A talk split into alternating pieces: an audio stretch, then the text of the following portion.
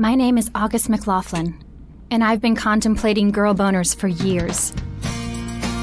It's time for Girl Boner Radio with August McLaughlin. Spicy blend of personal stories, in depth reporting, and inspiration. Girl Boner is where good girls go for sexual empowerment. Listen in as August McLaughlin, award winning health and sexuality writer, explores female sexual pleasure like no one else. She's the big sister slash girlfriend you've always wanted, and she loves to talk sex. Only on Global Voice Broadcasting. You've probably heard it. The brain is the most powerful sex organ, and orgasms can make it seem as though the rest of the world falls away. It's just you, maybe your partner, and your glorious big O. But do parts of the brain actually turn off when you experience orgasm? And why do orgasms seem to work better than Advil for some people for pain?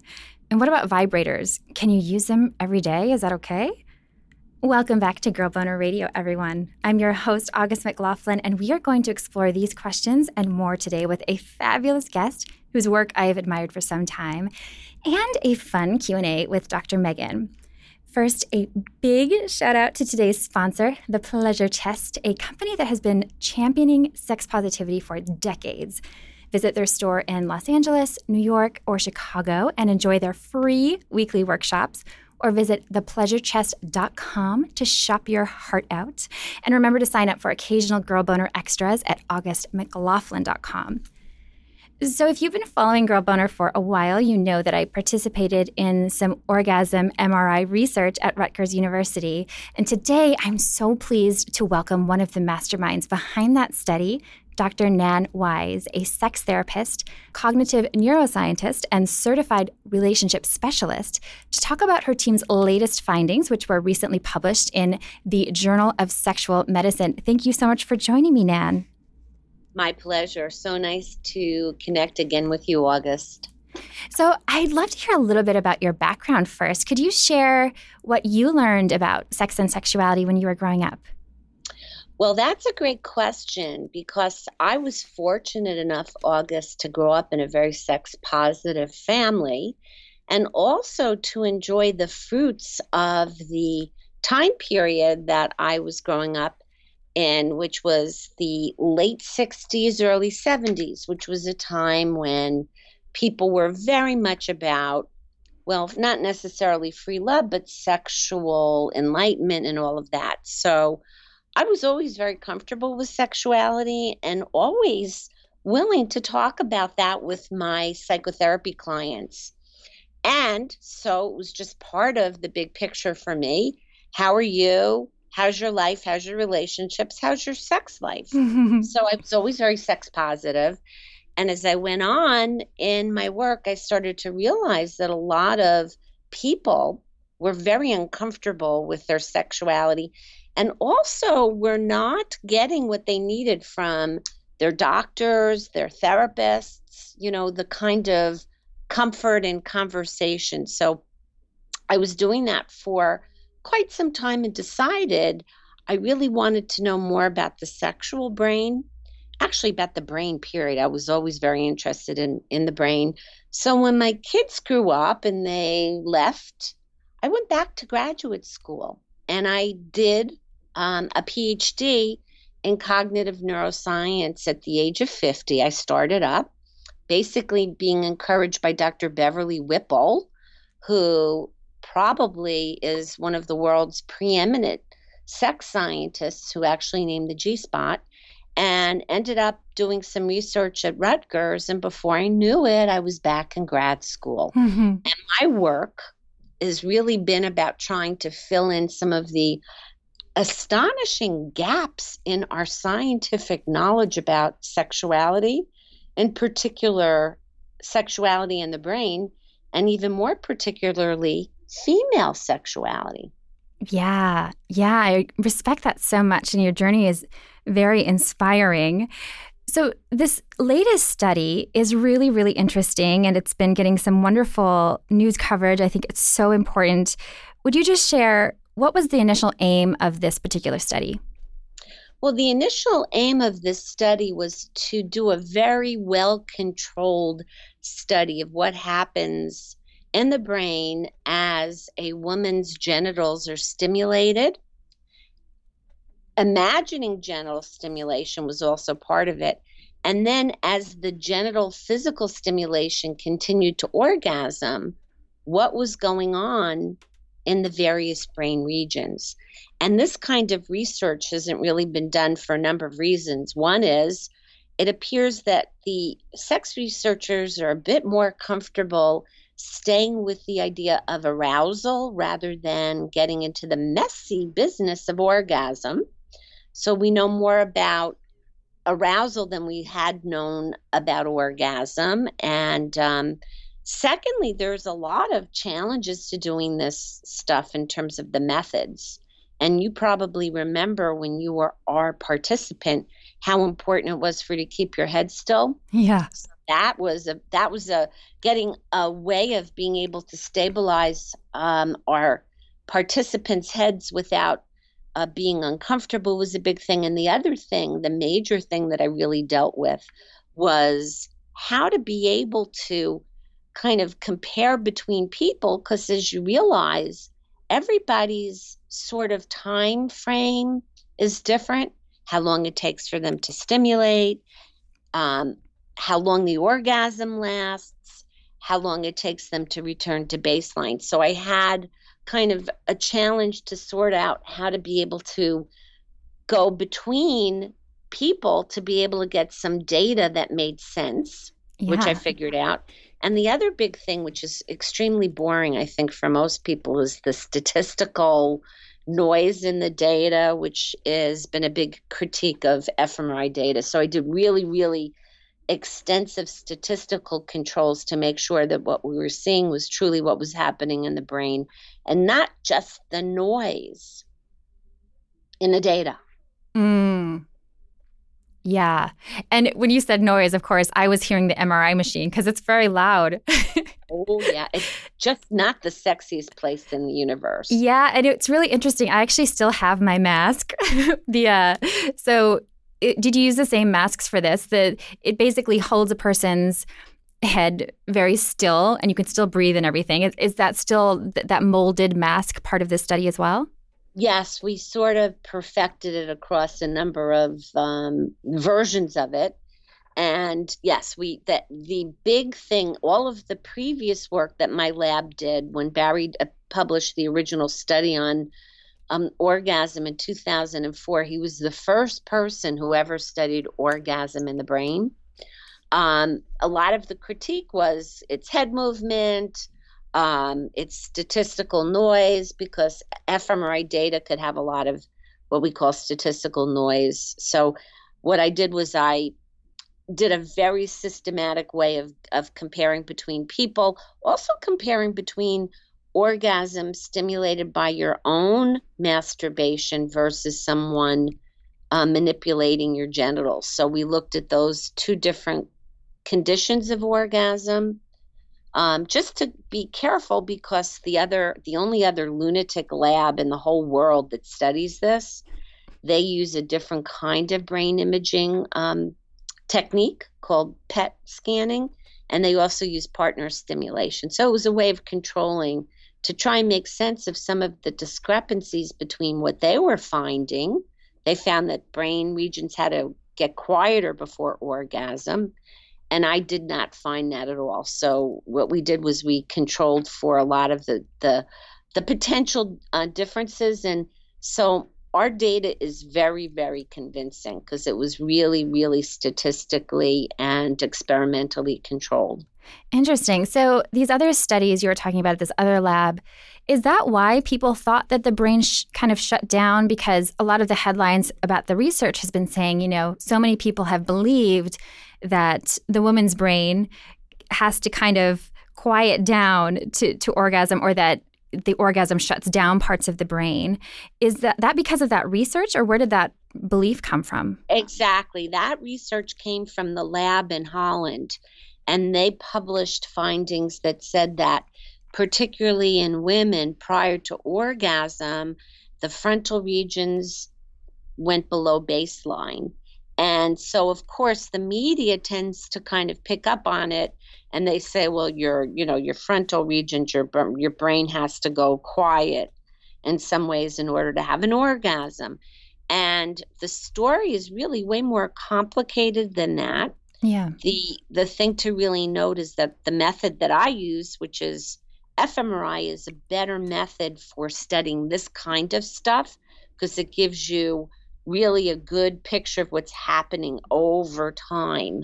So you can study things you can take the, out little uh, snippets of what's going on over the period of stimulation and orgasm. You can't do that with the other method, PET. PET's more like taking a snapshot. Oh, I so, see. Okay. Yeah, interesting. So the better method for this. PET's a great method yeah. for other things, but not for this. Okay. And see, when I was reading some of those those articles kind of about debunking that sort of myth, I was thinking, to me, orgasm seems like a very centering, you know, when it's actually happening, it feels mindful to me, like you're, I think, more present. But to like quiet the brain down first to me seemed kind of like, I don't know that I, I can't imagine myself doing that, like quieting my brain all the way down. Um, so, did you have a, a hypothesis? What were you expecting to learn? Well, I was expecting to see that there would be likely a bunch of different brain regions involved in something that is such a big event. I mean, orgasms, you know, literally they just feel very big. And so, based on our previous work in the lab, where we saw quite a few of the various regions in the brain that are involved in, for example, sensation, movement, reward, like good feelings and all of that. So I wasn't surprised by my findings, but what was very interesting also about what we found is some empirical support for some of the things that we've noticed about orgasm. For example, Barry um, Komisaruk and Beverly Whipple years ago published a study that said that orgasms block pain. So you mentioned that I think even in your when you were queuing up our conversation, you know, it's orgasms have been known to be pain relieving and in this current study we saw areas that are involved in the brain's own pain relieving system online and very active at mm. orgasm. So that makes sense. Oh, interesting. That's really fascinating. And you mentioned the differences between self stimulated or partner stimulated. What were some of the contrasting ideas that came from that? Well, we had wondered if maybe the Dutch people found that the brains kind of deactivate before orgasm because they were using partner stimulation. So it was really kind of, we were wondering were we going to see differences at orgasm based on how the orgasm is, you know, brought about. What, but the truth of the matter is, we didn't see any differences between self induced orgasm and partner induced orgasm at the time of orgasm.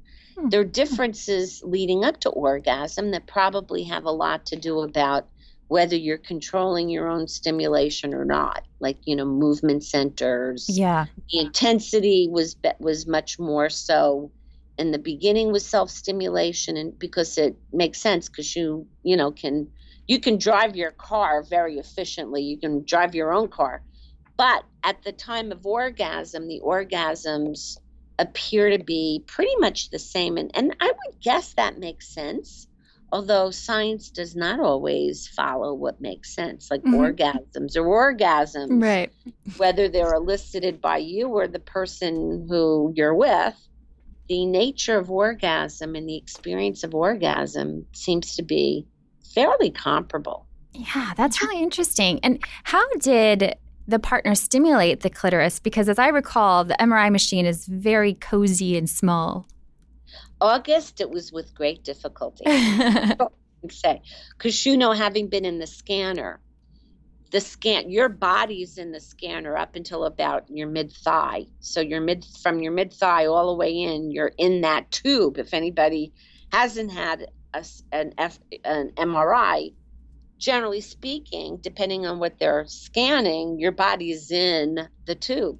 So, one of the challenges and one of the reasons why it wasn't as easy for people to orgasm with the partner stimulation is that the partner had to kind of reach in and stimulate the um, the participants' genitals. We had it. We had we controlled for it by using clitoral stimulation for all of the conditions, just to keep things as consistent as possible.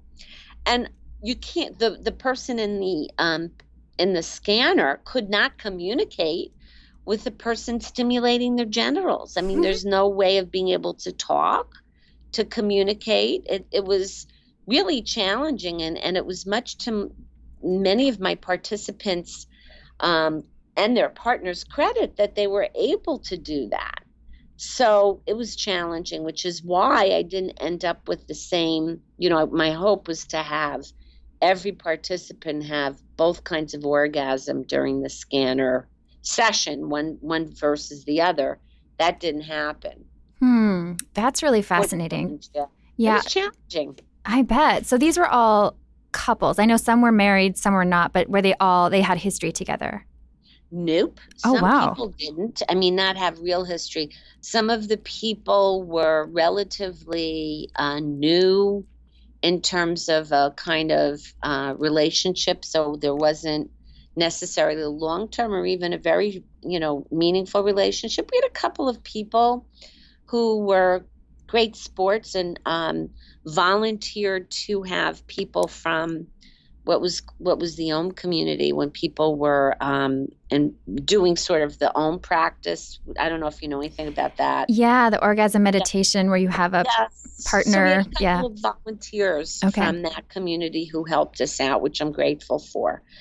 Most of the people had some sort of ongoing sexual relationship, not necessarily a real serious relationship and I wouldn't expect that orgasm would be all that much different in a longer term versus a shorter term relationship because, again, a lot of these physiological processes are, and I won't say exactly the same, but you know, when if you can get to the point of having an orgasm, it may not be the biggest orgasm that you have ever had, but it's going to be very orgasm like, is one yeah. way to I hear you. Yeah, no, that makes perfect sense. I'm really impressed that people who perhaps hadn't been together that long, like that the partner could still know how to drive the car per se.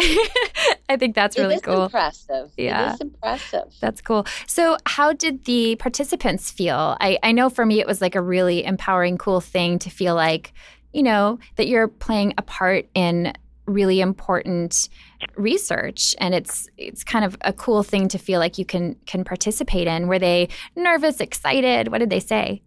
Well i think in the before going into the scanner many of our participants voiced concerns that oh my god what if i can't have an orgasm? I did. So it's kind of like yep. a, right a performance anxiety. Yep. So what i tried to do as best as possible is to reassure people like you know just go in there have the experience, whatever it is, it's okay. You know, so as we all know, I know as a sex therapist and a human being, that the minute you try and and uh, you feel like you, you're pressured, like you have to have an orgasm, it becomes increasingly difficult when you're goal oriented. So I really tried to encourage people to relax into the sensation, and I honestly think that the people who are most um, efficient or effective at experiencing orgasms are people who are not necessarily striving towards them, but they're just letting themselves have the sensations, yeah. which Masters and Johnson talked about a long time ago sensation focus.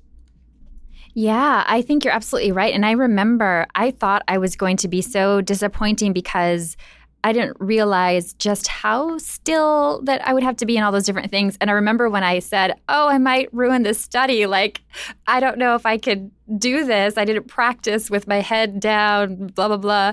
And I remember you saying, you know, that it would be helpful no matter what happened.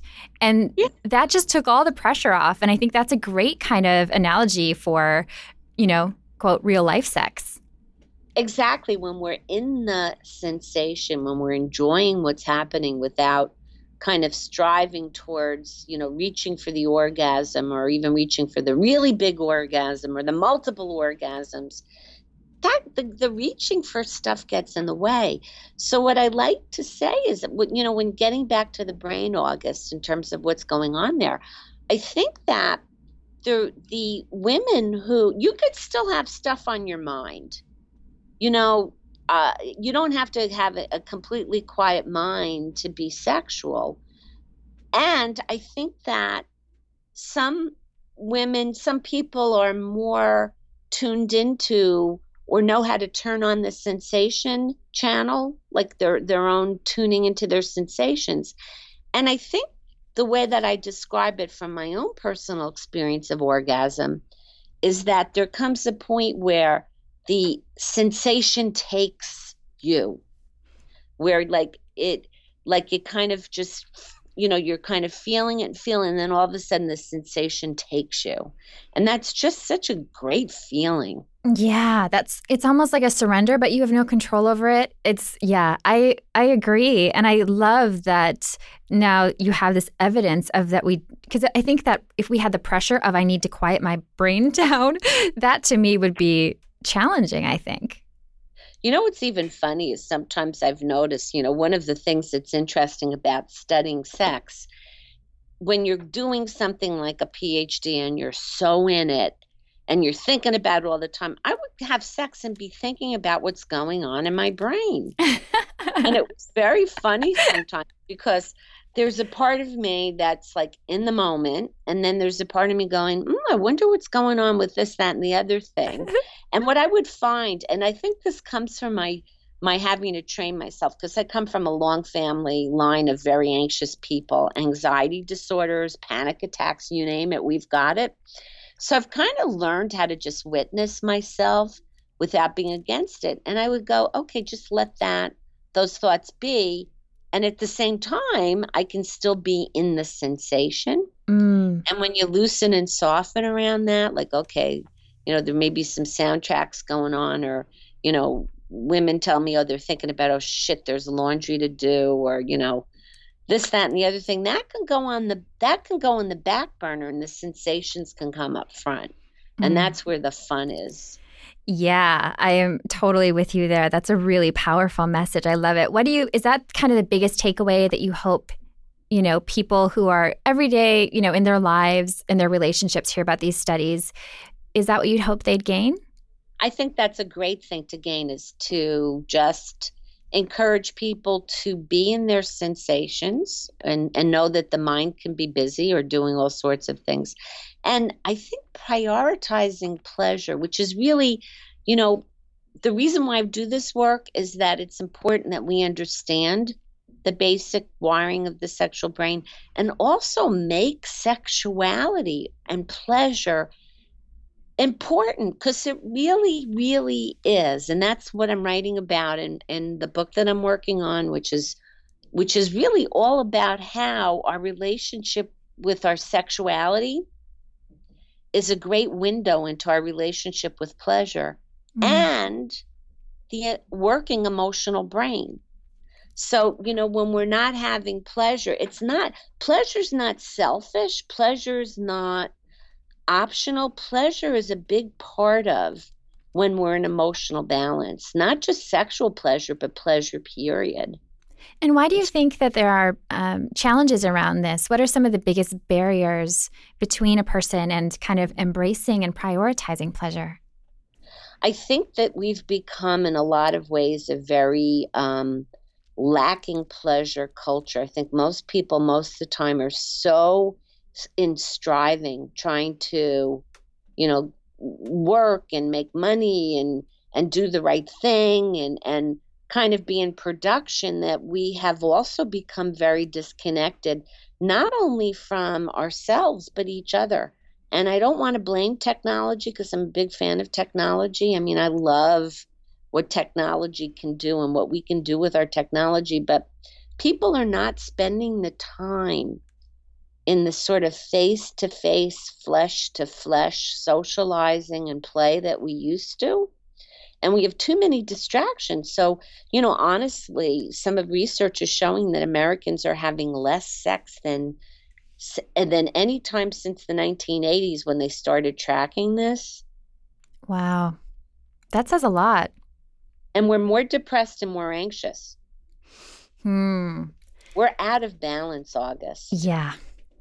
I could see that. I feel like it disrupts our sleep. You you see I went on a cruise a couple of years ago and there were no signals for anything and it was very strange to see people looking up all the time, you know? Just being like eh, present and looking around and yeah, I you know, I've tried to take little steps like I turn off my notifications on my phone, just something small like that. Mm-hmm. Opens up all this energy.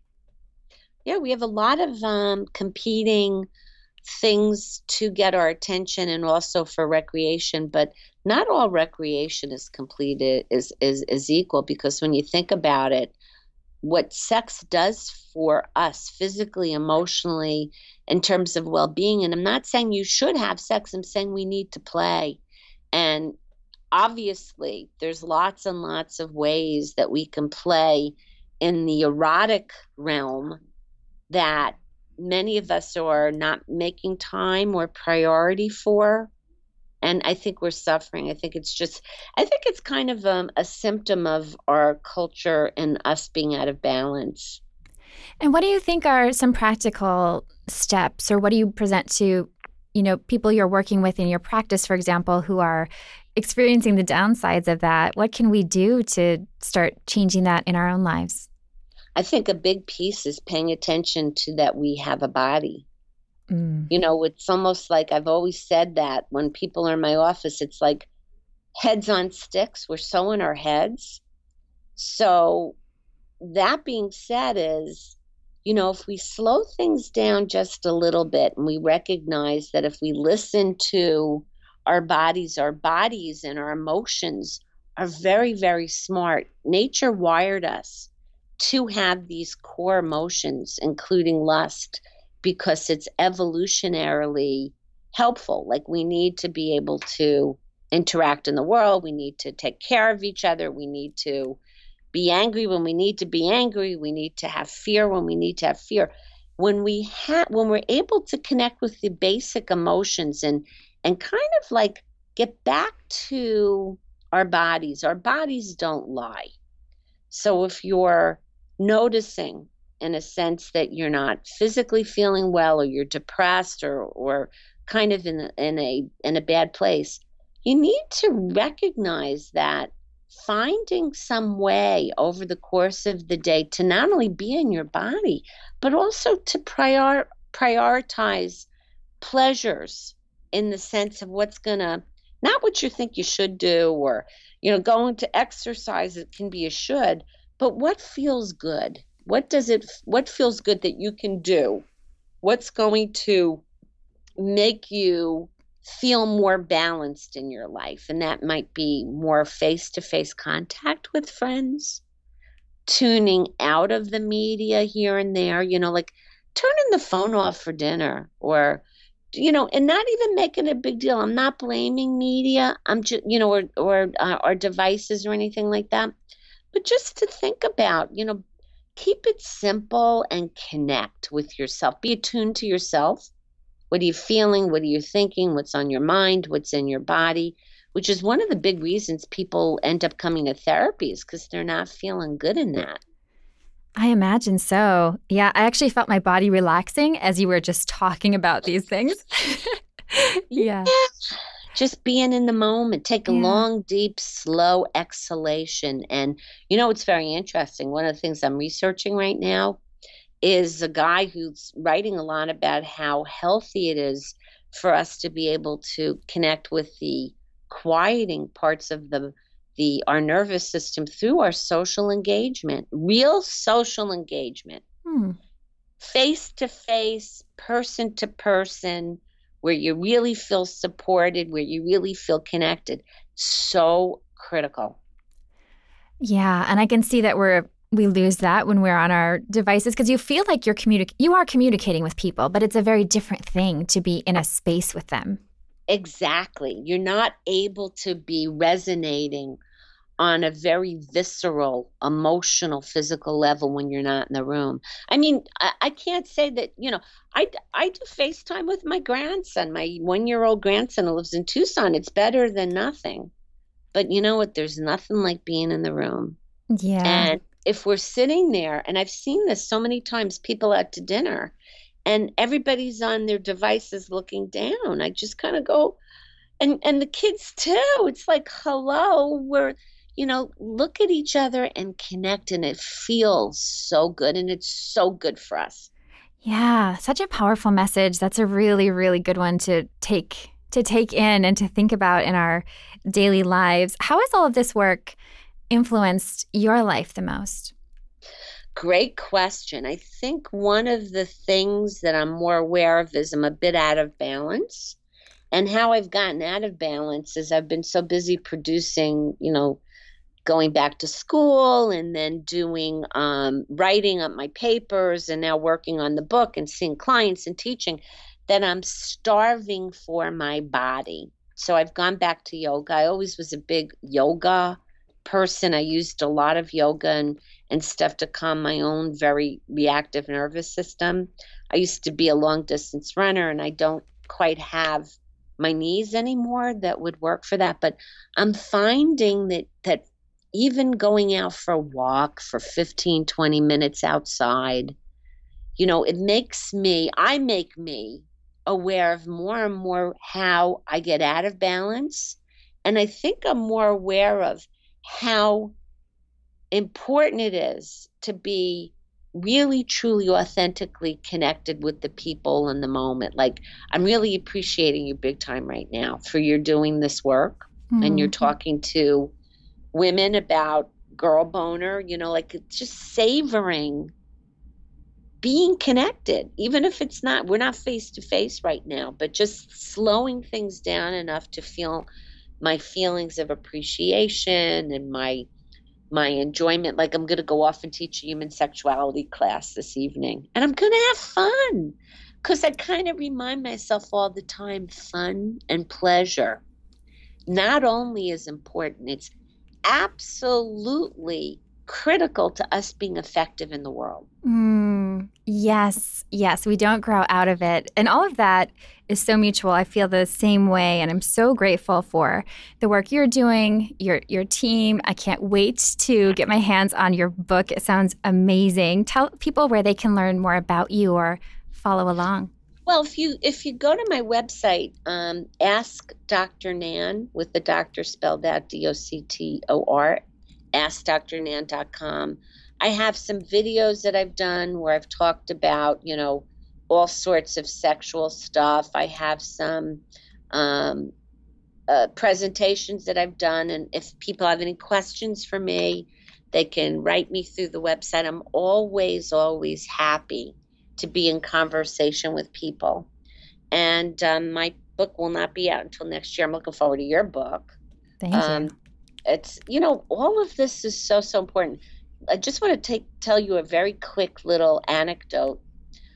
Most everything that, that was written about my paper was terrific, with the exception of somebody blogged, somebody who I will not name blogged this piece about women as lab rats, and it was such a unfortunate piece because even though I tried to engage the person in a conversation, you know, uh, you know, with him through email, he was just so against he, he what we did and said it was stupid. And there's so much sex negativity in our culture, and also misogyny, where you know, going back to Kinsey, you guys, Kinsey, he was the bomb. He was the first one who really did any any real big sex research and what he said, he was fine as long as he talked about male sexuality. When he published the female sexuality book, there was such a backlash. Mm-hmm. And I think to this day, there is that judgment and negative feeling on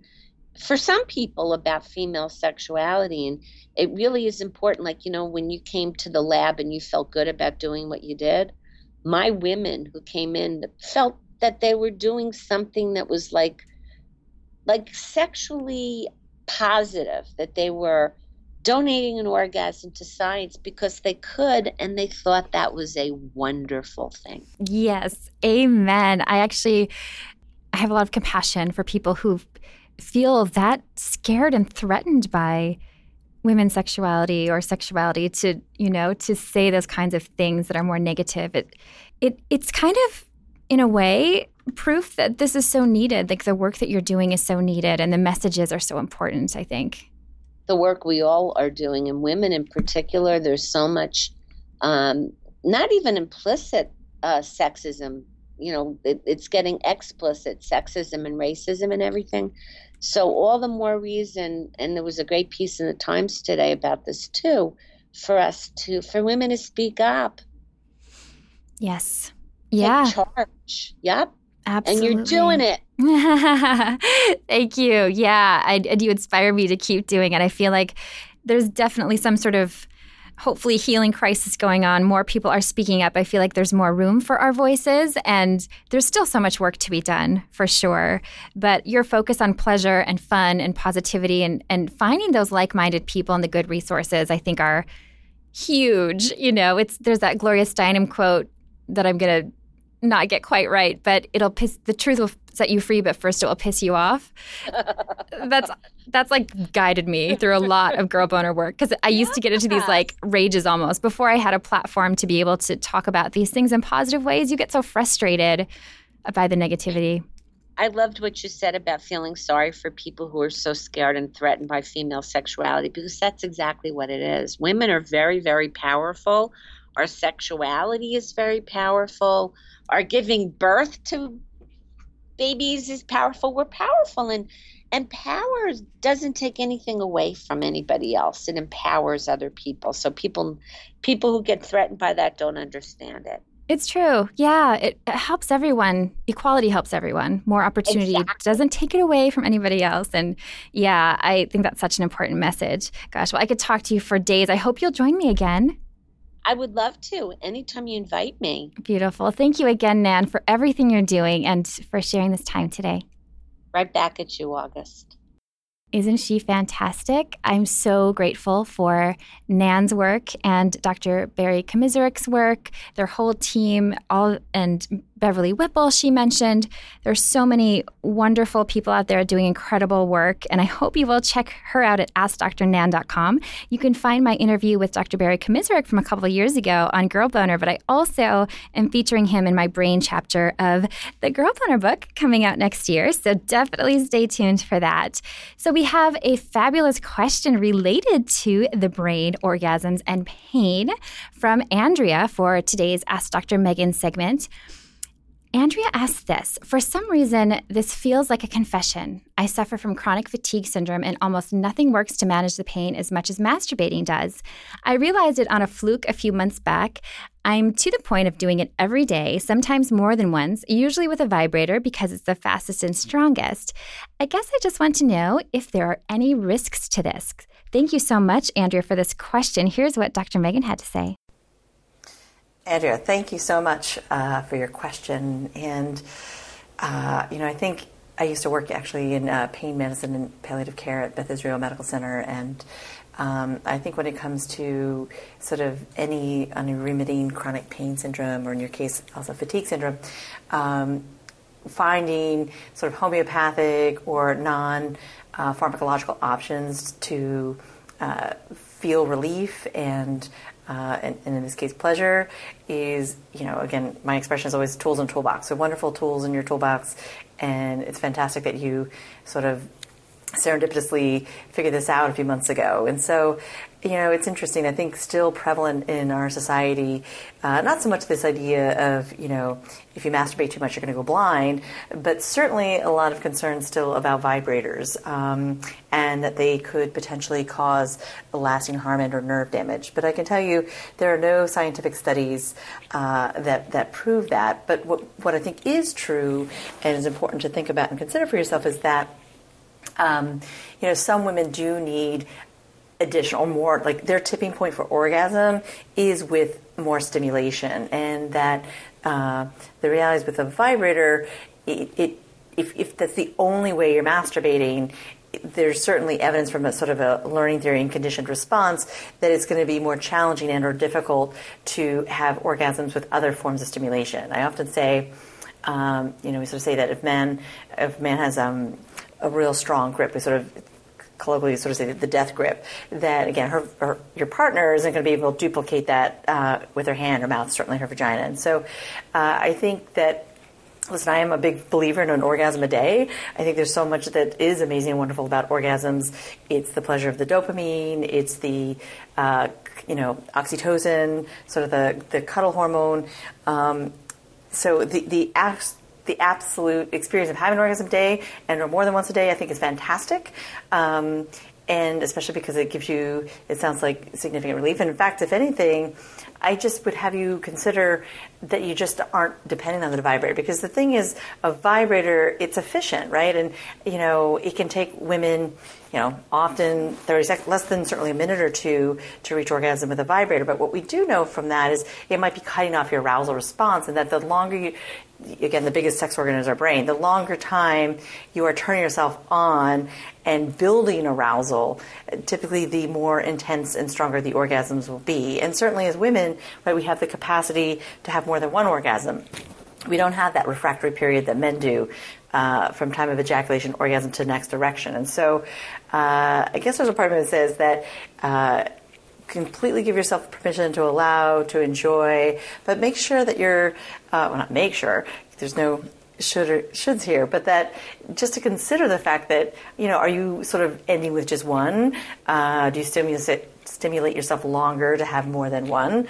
Uh, and the role of potentially using a combination of vibrator versus just your hands, trying lube, no lube, um, including breath caressing, and again, engaging your mind as sort of you know, using fantasy or uh, visual stimulation because again anything that really absorbs you and i think it, think about that quality of absorbed and in the moment but in a sensation of pleasure there's something that's very um, distracting certainly from the aspects of pain but also uh, engaging and pleasurable and so that is i think a piece where it can be so helpful is it's not only distraction, but it is focusing your mind and attention on something which gives you pleasure.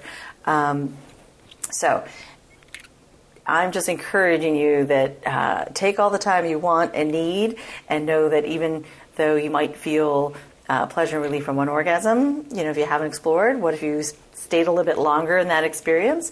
And also just the idea of always keeping variety up in your sexual play, because I think anytime we get conditioned um, to only particular kinds of stimulation, it, it can make it that much harder to, in a sense, have your partner be able to give you pleasure or potentially an orgasm without also using a vibrator or another sexual toy advice. So, um, anyway, I'm so glad that you found this um, out and that you're allowing and taking time and enjoying your orgasms.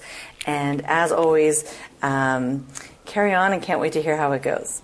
Thank you so much, Dr. Megan. I loved what she had to say. You can learn more about Dr. Megan Fleming, who is our resident sex and relationship expert here at Girl Boner, at her website, greatlifegreatsex.com. I loved what she shared about, you know, keeping variety going. And I am right there with her. Andrea, I think it's amazing that you found a natural, beautiful, totally embraceable way to manage your pain. I think solo play is so medicinal, and there's not a single reason that you need to feel ashamed of that. I hope you feel confident and and strong and just keep having fun, you know, like Nan said, focus on pleasure and fun and you know, I think it could be easy to think of it as pain relief only. So what Megan said really struck me, you know, try to see if what if I went a little bit more or what if I tried orgasm control with it? You can hear my episode with Mona Darling, the kink educator who is a dominatrix for a long time on that where you get close to orgasm and you stop yourself and then you get close and then you stop yourself and it's kind of excruciating sometimes, but it's also really powerful. And I just think it's wonderful to learn more about your body. So try different things. and use those natural, healthy, amazing tools you have. I hope all of you will do that out there. Thank you so much for listening. If you haven't yet, please subscribe on iTunes and leave us a simple review while you're there. I will see you next time. Have a beautiful girl boner embracing week.